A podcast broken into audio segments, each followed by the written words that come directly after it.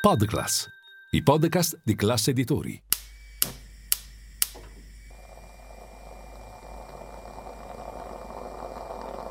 Buongiorno dal gruppo Classe Editori.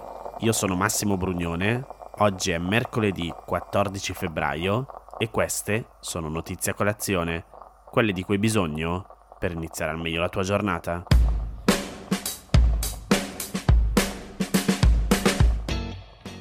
Il Senato ha approvato con 104 voti a favore e 56 contrari il cosiddetto DDL Nordio, il disegno di legge proposto dal ministro della giustizia Carlo Nordio di Fratelli d'Italia che prevede diverse modifiche al codice penale, al codice di procedura penale, all'ordinamento giudiziario e al codice dell'ordinamento militare. Oltre ai partiti della maggioranza di governo hanno votato a favore del disegno di legge Italia Viva e Azione. Hanno votato contro invece il Partito Democratico, il Movimento 5 Stelle e Alleanza Verdi e Sinistra.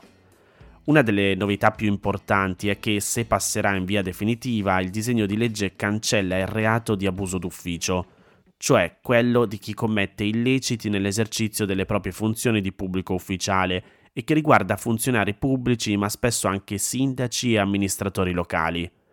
Ora il disegno di legge passerà alla Camera dei Deputati e dovrà essere approvato anche lì per diventare legge. Ne avevamo già parlato a notizia colazione. Negli ultimi anni il reato di abuso d'ufficio è stato oggetto delle lamentele di molti sindaci e amministratori, i quali sostengono che questo reato li spinga spesso a evitare di assumersi responsabilità decisionali anche su provvedimenti banali, per paura di incorrere in procedimenti penali. Il timore di commettere abuso d'ufficio provocherebbe in loro una paura della firma, come viene spesso definita, cioè appunto la paura di assumersi responsabilità.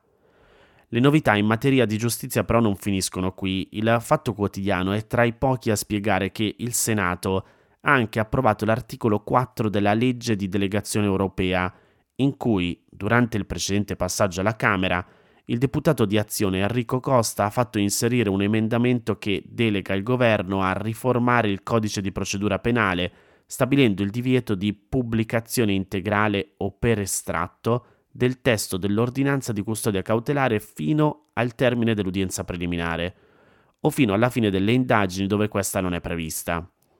Al momento, invece, le ordinanze sono pubblicabili senza limiti, la previsione è stata contestata attraverso sit-in e manifestazioni dalle sigle di rappresentanza dei giornalisti che la considerano un vulnus al diritto dei cittadini di essere informati.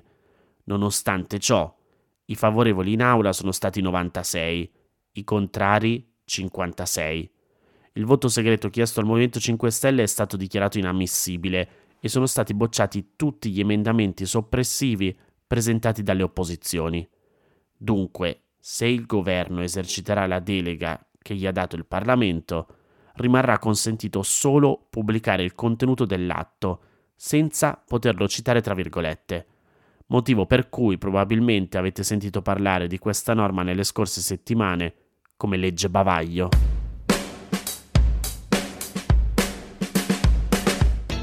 Marcello Bussi ha pubblicato oggi su Milano Finanza quello che definisce un documento importantissimo che riguarda la vita di tutti i cittadini della zona euro.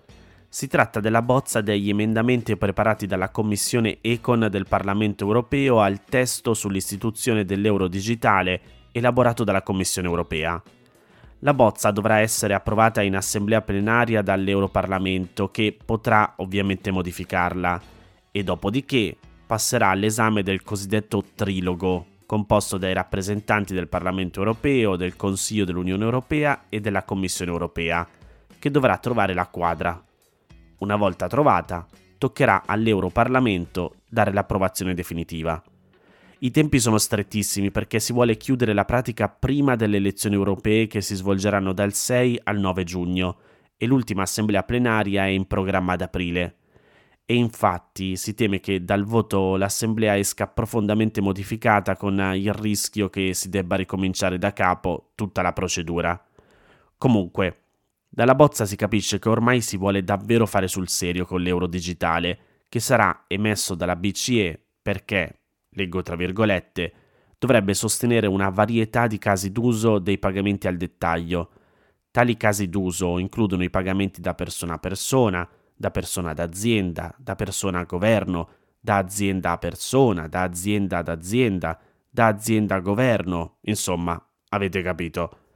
La necessità di introdurre l'euro digitale viene spiegata così sia dalla Commissione europea che dall'Europarlamento. Leggo sempre tra virgolette.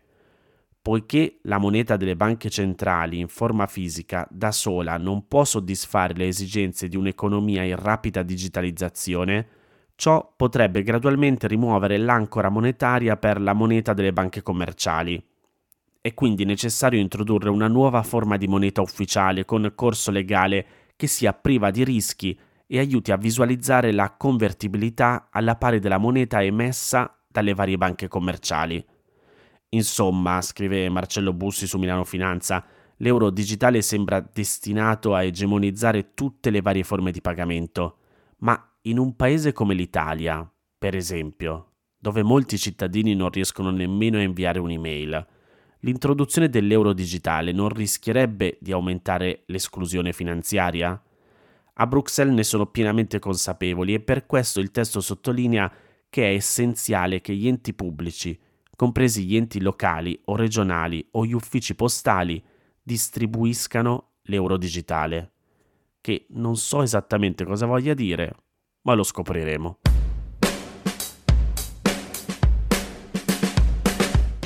Per la prima volta il Parlamento italiano impegna il governo a chiedere il cessate il fuoco a Gaza. Come spiega il Corriere, la svolta è avvenuta dopo due colloqui telefonici tra la segretaria del PD e la Premier Giorgia Meloni. I 159 deputati della maggioranza di centrodestra si sono astenuti sulla parte del testo dei democratici che reclamava il cessate il fuoco, che è passato con 129 voti delle opposizioni. Se la Presidente del Consiglio non avesse invertito la rotta seguita finora dal governo, il cessate il fuoco non sarebbe stato approvato, ma Meloni ha deciso di mediare con Schlein. Per raggiungere questo obiettivo il PD ha riformulato quel passaggio e lo ha cambiato così. Il Parlamento impegna il governo a sostenere ogni iniziativa volta a perseguire la liberazione incondizionata degli ostaggi israeliani e a chiedere un immediato cessate il fuoco umanitario a Gaza, al fine di tutelare l'incolumità della popolazione civile, garantendo altresì la fornitura di aiuti umanitari continui, rapidi e sicuri all'interno della striscia. Nella versione originaria la liberazione degli ostaggi non precedeva la richiesta del cessate il fuoco, una modifica che non stravolgeva il testo e che il PD ha ritenuto di poter fare. Dunque possiamo dire una vittoria per Schlein, visto che nella mozione della maggioranza non c'era nessun riferimento al cessate il fuoco, ma che il clima stesse cambiando anche nel centrodestra lo si è capito quando in mattinata Antonio Tajani, intervistato da Radio 1, aveva criticato il governo Netanyahu. Vi leggo le sue parole. A questo punto la reazione di Israele è sproporzionata. Ci sono troppe vittime che non hanno nulla a che fare con Hamas. Secondo il ministro degli esteri, Israele dovrebbe evitare rappresaglie contro la popolazione civile palestinese.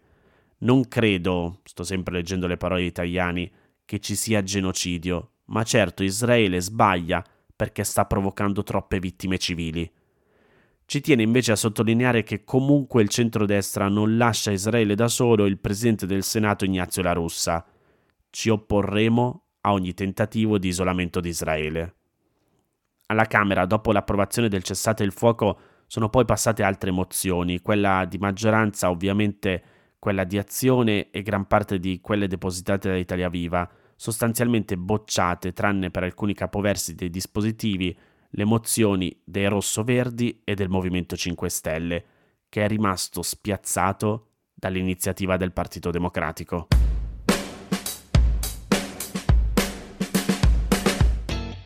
Queste erano le notizie a colazione di oggi. Se volete suggerirmi alcune notizie o mandarmi i vostri commenti su quelle trattate, potete scrivermi all'indirizzo notiziacolazione.it.